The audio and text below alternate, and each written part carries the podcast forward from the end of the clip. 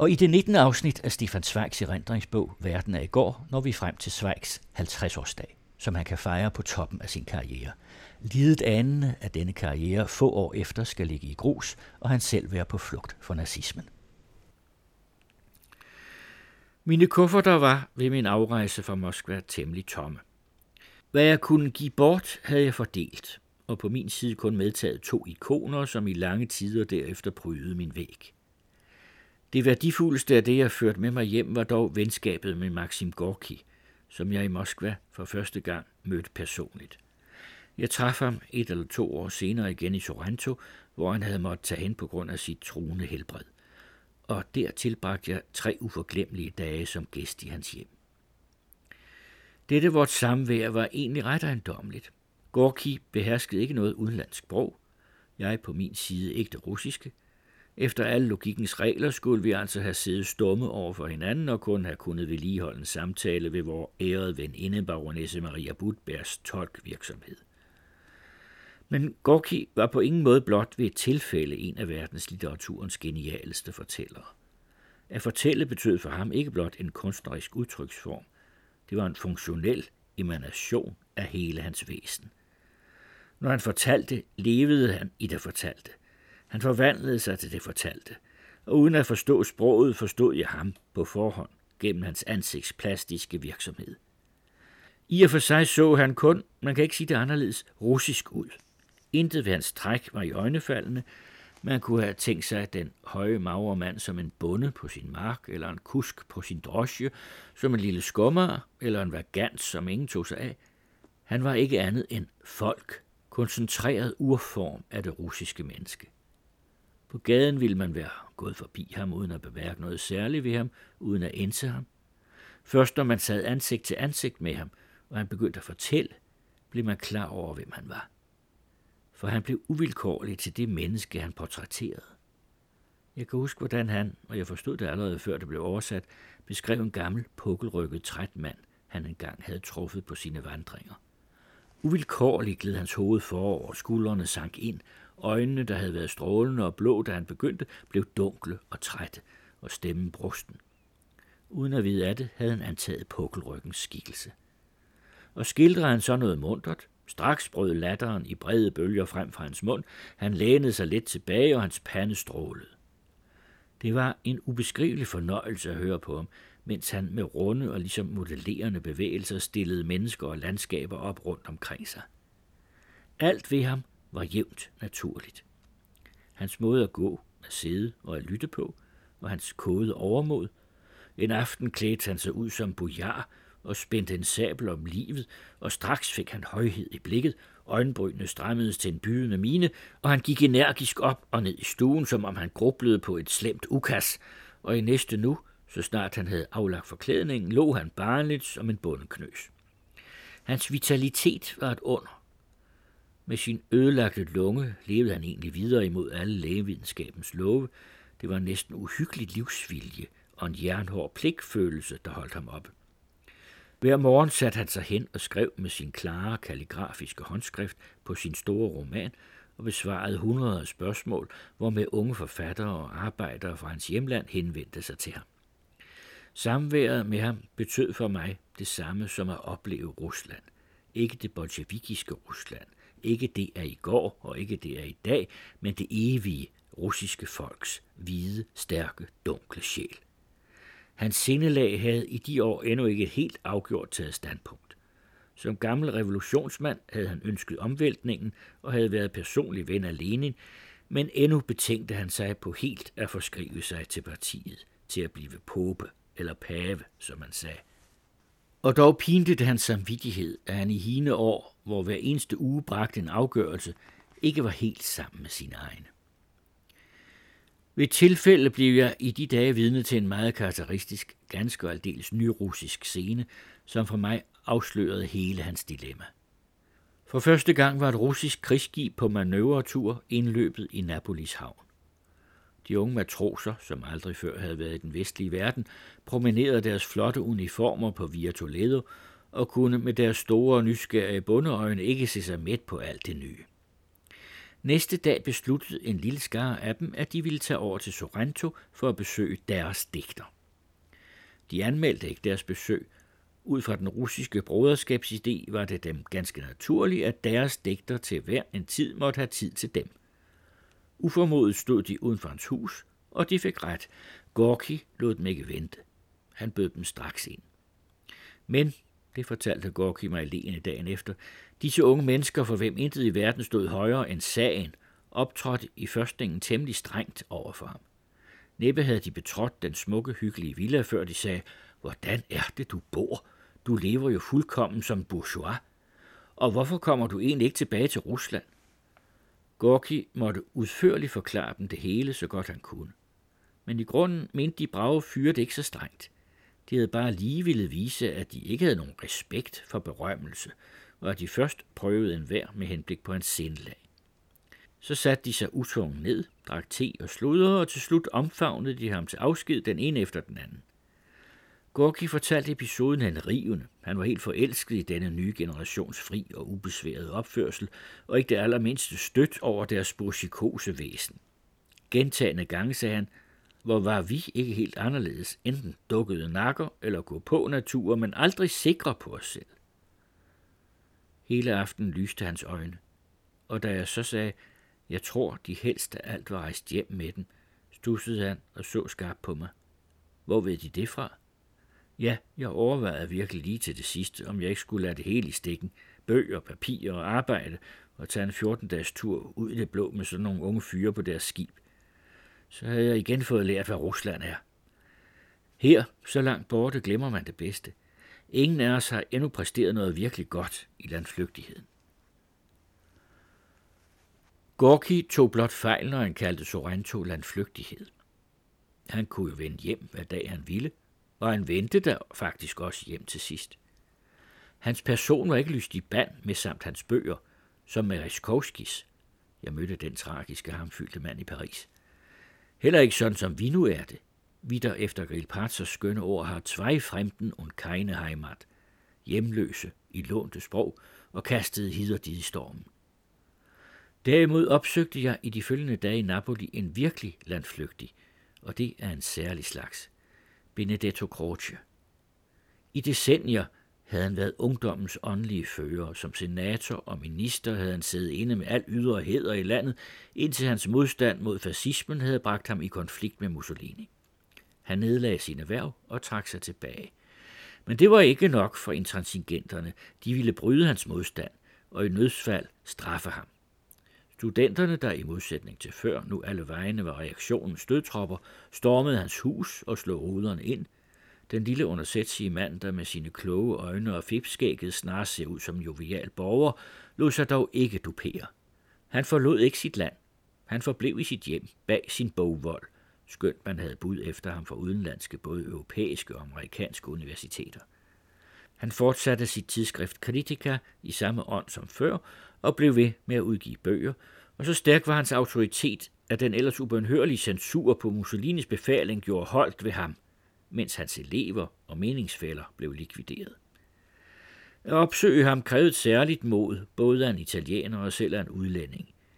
De myndighederne vidste meget godt, at han i sit citadel, i sine med bøger propfyldte værelser, talte uden maske og sminke. Han levede på denne vis ligesom i et lufttæt tillukket rum, en slags glasflaske midt blandt sine landsmænds 40-20 millioner. Denne et enkelt individs hermetisk isolerede tilværelse i en millionby og et millionland havde for mig noget på en gang spøgelsesagtigt og storslået ved sig. Jeg vidste endnu ikke, at det dog betød en betydelig mildere form for åndelig drab end den, som senere skulle blive os til del, og jeg kunne ikke undlade at beundre, hvor stor en friskhed og åndelig spændstighed denne jo allerede gamle mand bevarede midt i den daglige kamp. Men han lå og sagde, det er netop modstanden, der holder en ung. Var jeg blevet ved med at være senator, og havde jeg haft det for let, så var jeg for længst blevet åndelig træ og inkonsekvent. Intet skader et intellektuelt menneske mere end mangel på modstand. Først nu, hvor jeg står alene og ikke mere har de unge om mig, tvinges jeg til selv igen at blive ung. Men der måtte først hengå nogle år, inden jeg også forstod, at prøvelser udfordrer, forfølgelse styrker, og isolering gør mere energisk, så frem de da ikke helt knuser en.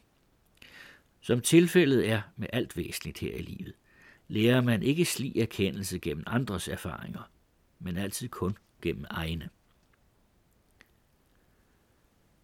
At jeg aldrig traf Italiens vigtigste mand, Mussolini, skyldtes den særlige hæmning hos mig, uviljen mod at nærme mig politiske personligheder. Selv i mit eget fædreland, det lille Østrig, har jeg, hvad der egentlig var et kunststykke, aldrig truffet nogen af de førende statsmænd, hverken Seibel, Dolfus eller Schusnik. Og i grunden havde det været min pligt personligt at sige Mussolini, der som jeg gennem fælles venner vidste var en af de første og bedste læsere af mine bøger i Italien, tak for den spontane måde, hvorpå han havde opfyldt den første bøn, jeg nogensinde havde rettet til en statsmand. Det kom så således. En dag modtog jeg et ekspresbrev fra en ven i Paris. Han skrev, at en italiensk dame ville besøge mig i Salzburg i et vigtigt anlæggende, om jeg ikke nok ville tage imod hende straks. Hun meldte sig næste dag, og hvad hun fortalte var i sandhed rystende. Hendes mand, der var en fremragende læge af fattig slægt, var blevet opdraget af Matteotti på dennes bekostning. Ved fascisternes brutale mord på denne socialistiske fører havde den allerede stærkt sløvede verdenssamvittighed endnu en gang reageret voldsomt mod en forbrydelse. Hele Europa havde protesteret harmfuldt. Matteottis tro ven og protégé havde nu været en af de seks modige, som havde våget at bære den myrdedes kiste gennem Roms gader for alles øjne. Kort derpå var han efter boykot og trusler gået i landflygtighed. Men familien Matteottis skæbne gav ham ingen ro, og i mindet om sin velgører ville han smule dennes børn fra Italien til udlandet. Under dette forsøg var han faldet i hænderne på spioner eller Jean Provocateur og arresteret.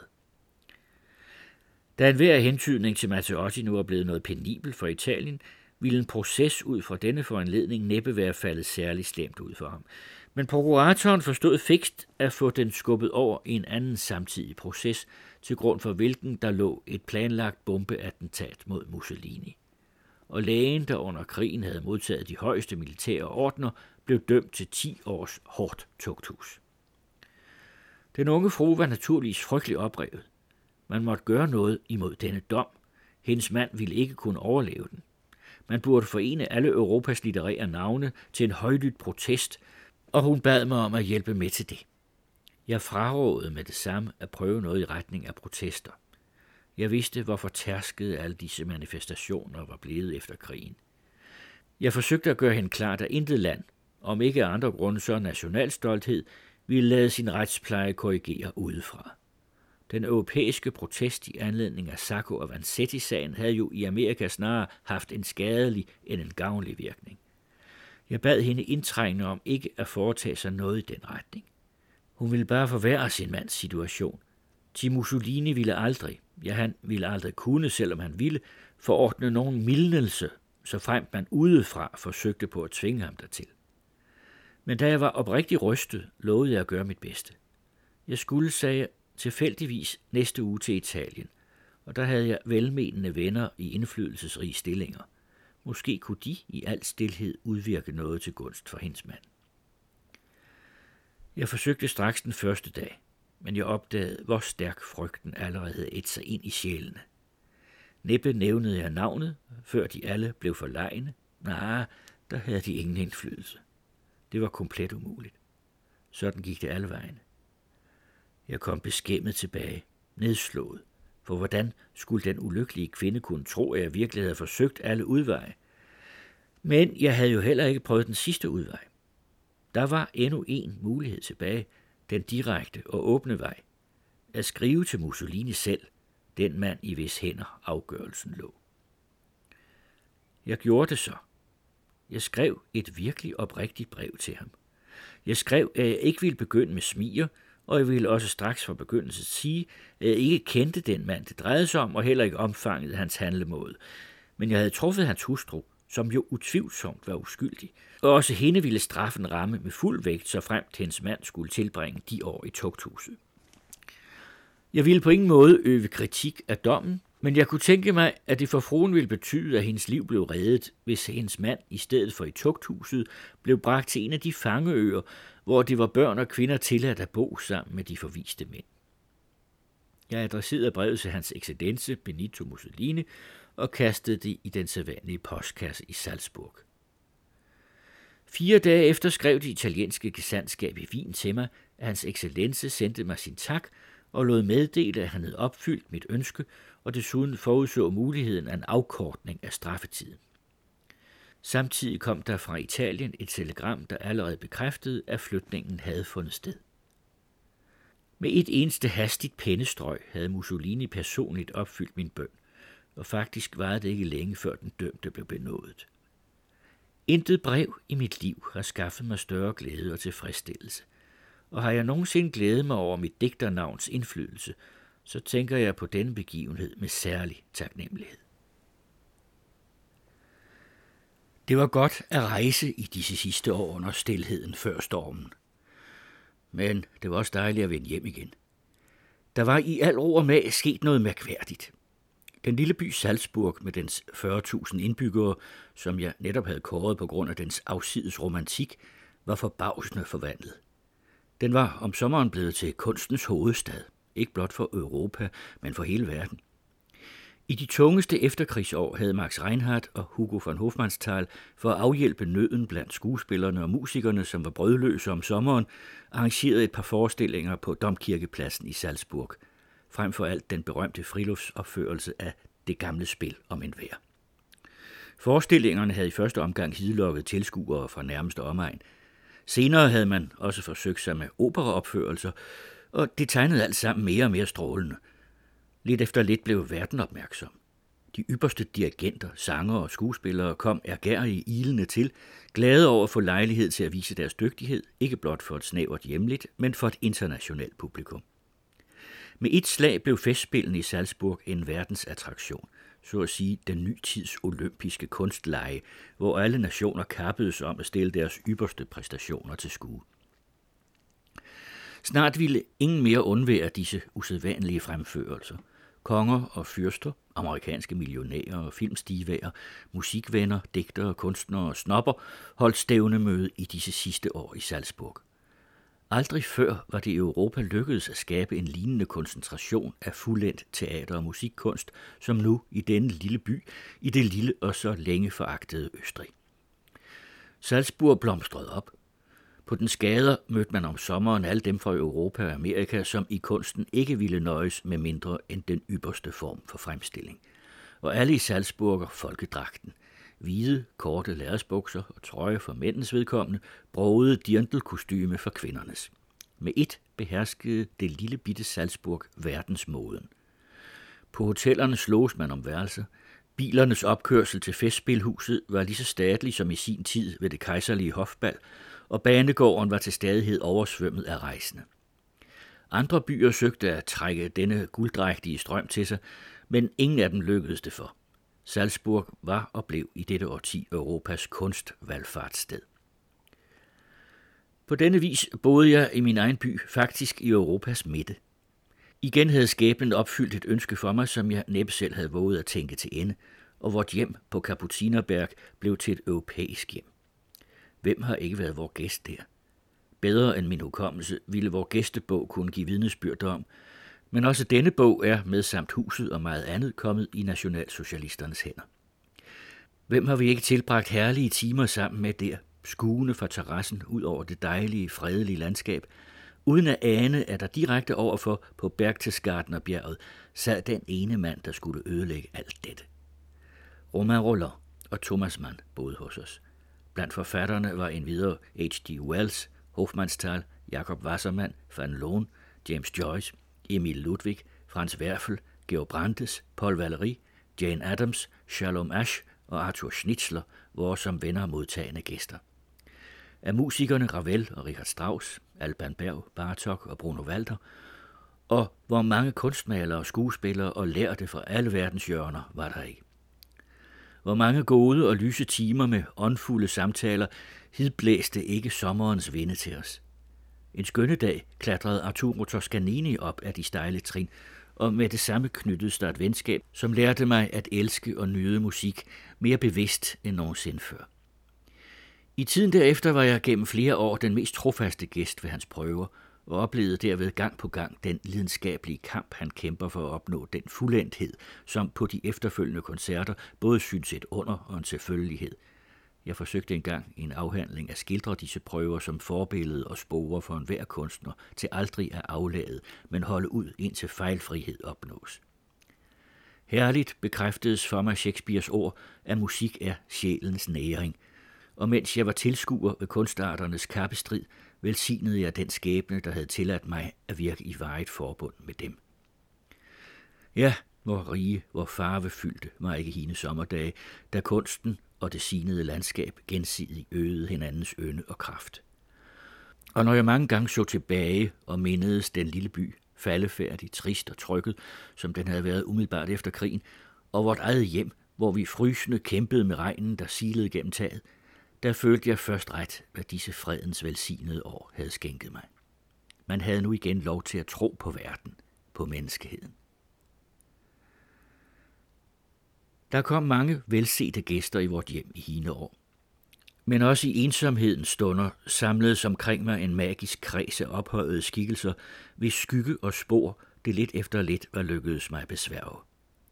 Alle tiders største mestres håndskrifter var mødtes i min allerede omtalte autografsamling.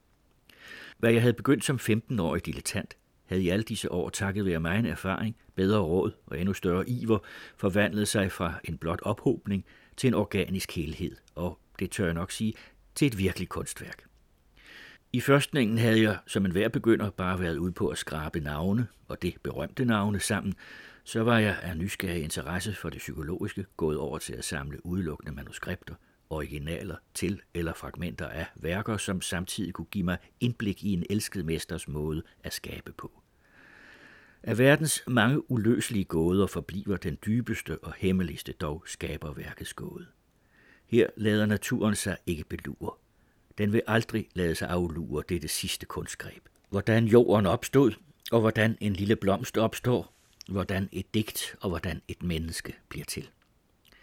Her drager den ubarmhjertigt og selvrådigt sløret for sin hemmelighed. Hverken digteren eller musikeren kan bagefter forklare sit inspirationsøjeblik.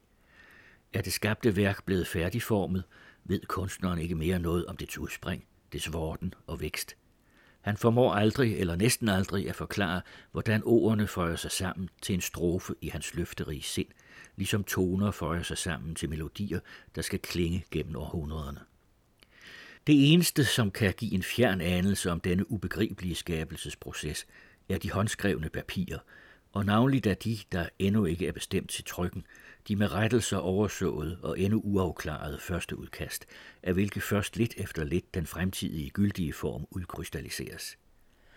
At samle slige papirer fra alle store digtere, filosofer og musikere – at forene slige korrekturer og dermed vidnesbyr om deres arbejdes kamp og strid, det var det andet og mere vidende stadium af min samlen på autografer.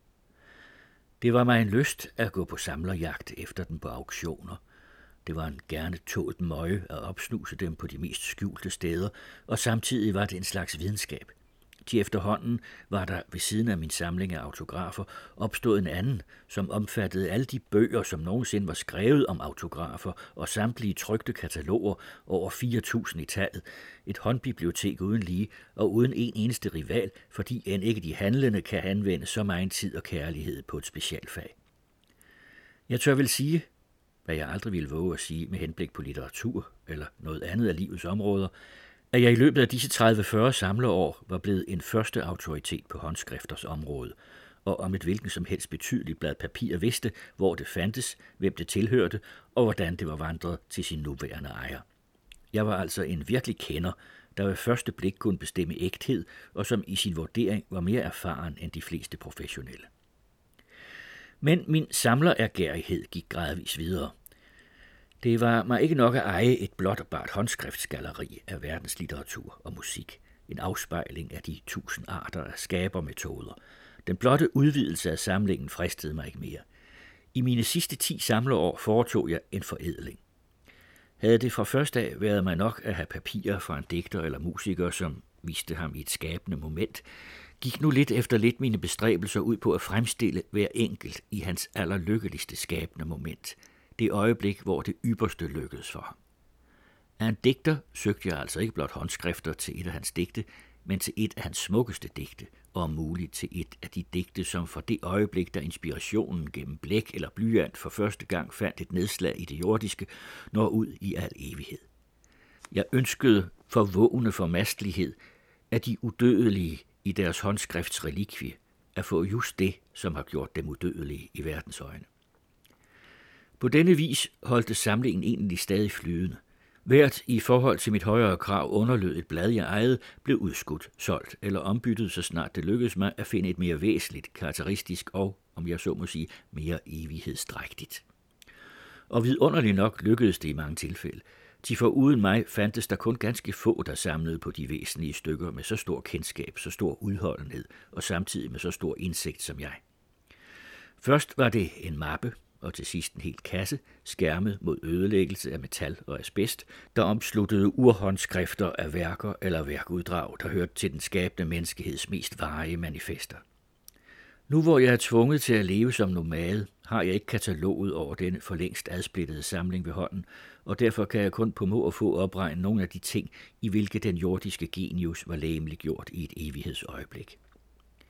Der fandtes et blad fra Leonardos arbejdsbord, nogle bemærkninger i spejlskrift til tegninger, Napoleons herbefaling til soldaterne ved Rivoli, nedkrasset på fire sider med knap nok læselig skrift. En hel roman af Balzac i trykmanuskript, hvor hver enkelt blad var som en slagmark med tusinder af rettelser, som med ubeskrivelig tydelighed røbede hans titaniske kamp fra den ene korrektur til den næste.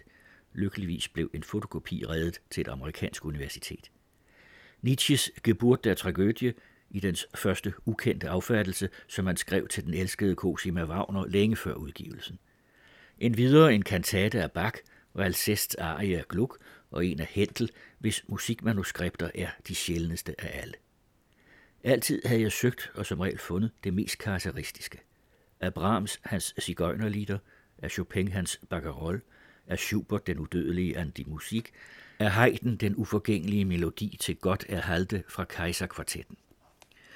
I nogle tilfælde lykkedes det mig endnu at udvide den skabende virksomheds unikke form til et helt livsbillede af den skabende individualitet. Jeg havde således af Mozart ikke blot et af den 11-årige drengs umodne blade, men også som tegn på hans lidkunst, Goethes udødelige fejlchen, hans dansemusik, de minuetter, som parafraserer Figaros Non più andrai, og fra Figaro selv, Cherubinos arie, en videre de overnaturligt uanstændige breve til hans bæsle – de var aldrig blevet trykt med fuld ordlyd. Dertil en skabrøs kanon, og til sidst et blad, han havde skrevet kort før sin død, en arie fra Titus. Om Goethe var livsbuen rundet lige så vidt. Det første blad var en af den 9-årige drengs oversættelser fra latinen, det sidste et digt skrevet i hans 82. 20. år, kort før hans død, og der indimellem et mægtigt stykke af kronen på hans dækning, et tosidet folieblad af Faust, et manuskript til de naturvidenskabelige afhandlinger, talrige digte og ydermere tegninger fra hans livs forskellige stadier. På disse 15 blade kunne man overskue Goethes hele liv. Et lignende fuldkomment altomfattende billede lykkedes det mig desværre ikke at give af Beethoven, den højst elskede og beundrede af dem alle. I tilfældet Goethe var min forlægger, professor Kippenberg, min modkæmper og modbyder. Her var det en af de rigeste mænd i Schweiz, der var ved at samle en Beethoven-skat uden lige. Men bortset fra hans ungdomsnotitsbog, sangen Der Kus og fragmenter af Egmont-musikken, lykkedes det mig at fremstille i det mindste et øjeblik af hans liv, og det det mest tragiske, optisk i en så fuldendt form, som intet museum på jorden formår at byde. Ved et første lykketræf undtes det mig at sætte mig i besiddelse af alle de til årsblevende souvenirs fra hans værelse. De var blevet solgt efter hans død og erhvervet af hofret Brøgning. Frem for alt det mægtige skrivebord, i hvis skuffer billederne af de to kvinder, han elskede, grevinde Giulietta Guicciardi og grevinde Erdødi, fandtes skjult. Desuden den lille pengeæske, han indtil sin sidste stund havde haft stående ved sin seng, den lille skrivepult, på hvilken han i sin seng havde nedskrevet de sidste kompositioner og breve, en hvid hårlok, man havde skåret af ham på en dødsseng. Indbydelsen til ligebegængelsen, den sidste vaskeseddel, han havde skrevet med rystende hånd, listen over husinventaret og alle hans venners indsamling til fordel for hans ubemidlede kokkepige Sally. Og da tilfældet jo altid venligt spiller noget i hænderne på den ægte samler, fik jeg kort før jeg erhvervede alle disse ting fra hans dødsværelse lejlighed til også at tilvende mig de tre tegninger af hans dødsseng.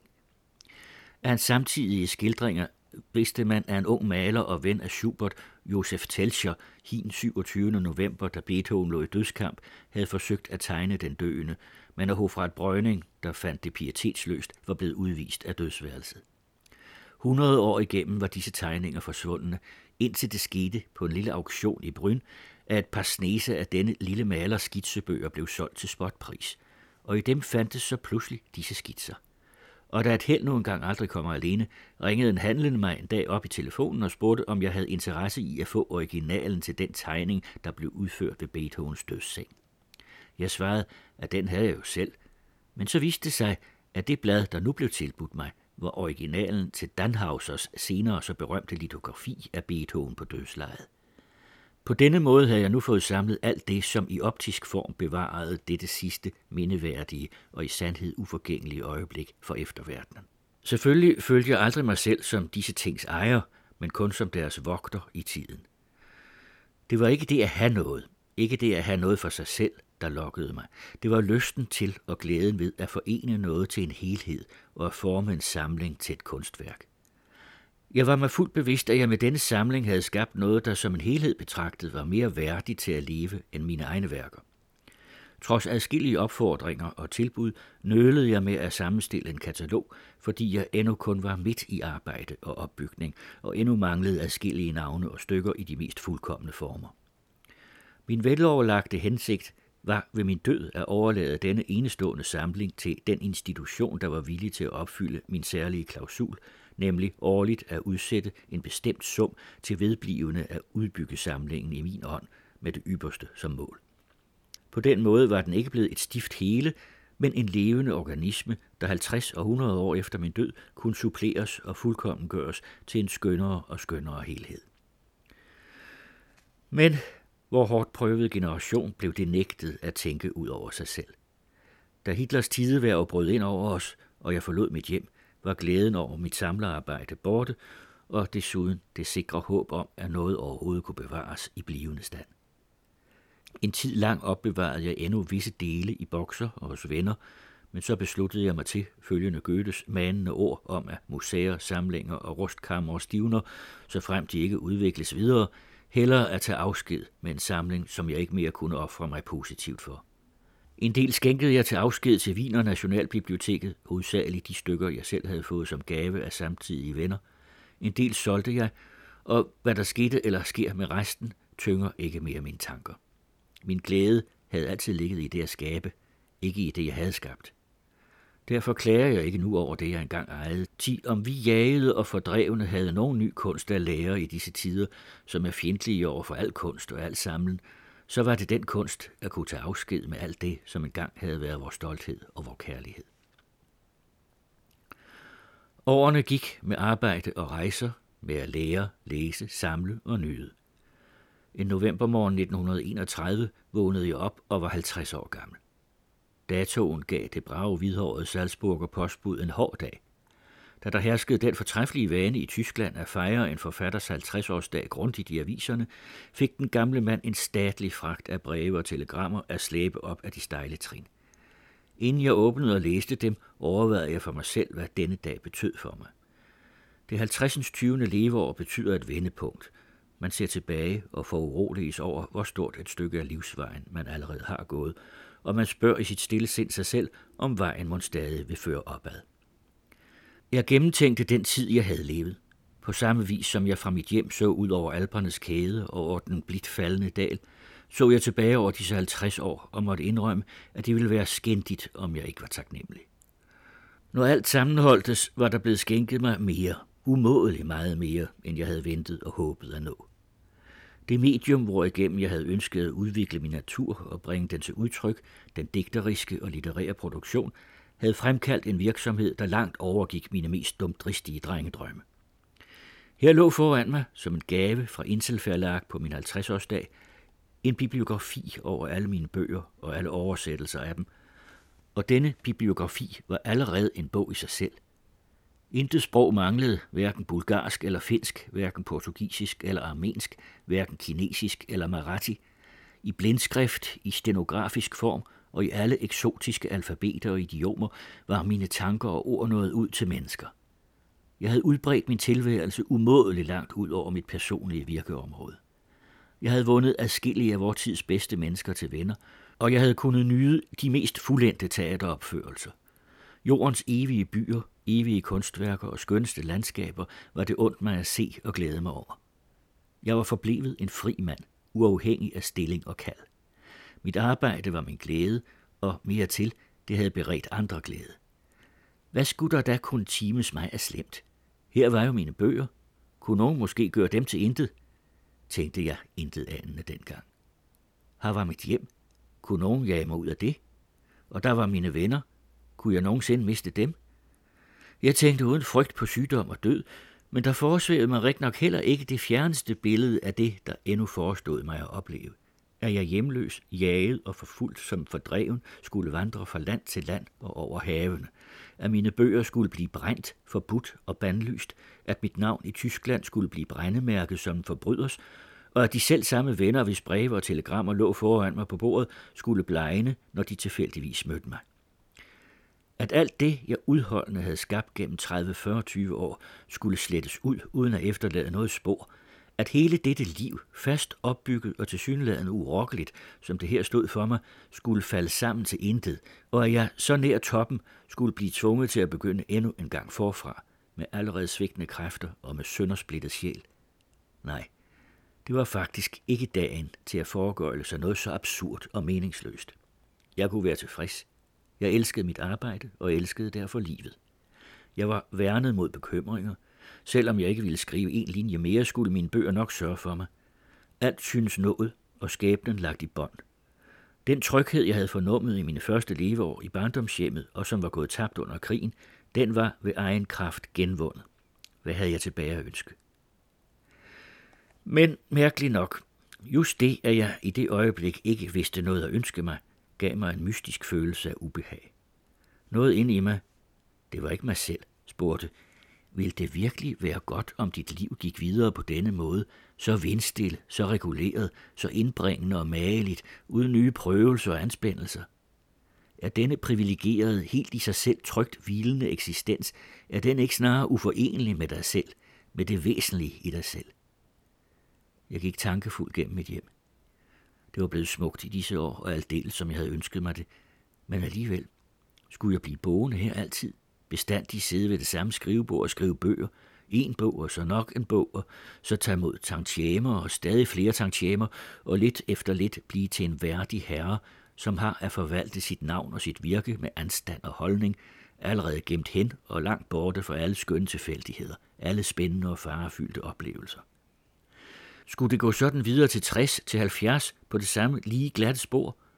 Ville det ikke være bedre for mig, sådan drømte det videre ind i mig, om noget andet kom til, noget nyt, noget som gjorde mig mere urolig og anspændt, noget som gjorde mig yngre ved at udæske mig til en ny og måske endnu mere farlig strid. Der bor jo altid et underligt tvisind i enhver kunstner.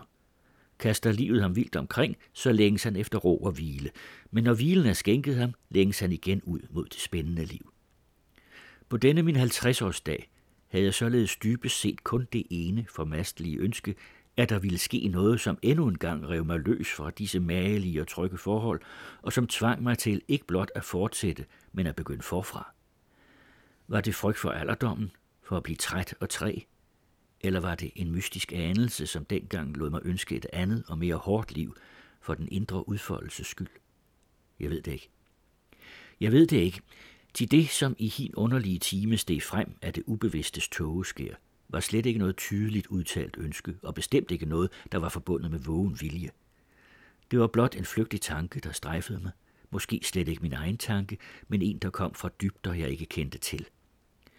Men den dunkle magt, der råder over mit liv, den ufattelige, der allerede havde skænket mig så meget, jeg aldrig selv havde dristet mig til at ønske, måtte have hørt den og lydigt løftede den sin hånd for at knuse mit liv til sidste fundament, og nødede mig til at rejse og opbygge et helt andet, et hårdere og vanskeligere liv af ruinerne. Helt nyt. fra grunden af. Det var Carsten Farve, der læste fra Stefan Zweigs Verden af i går, der er oversat af Helge Kærgaard.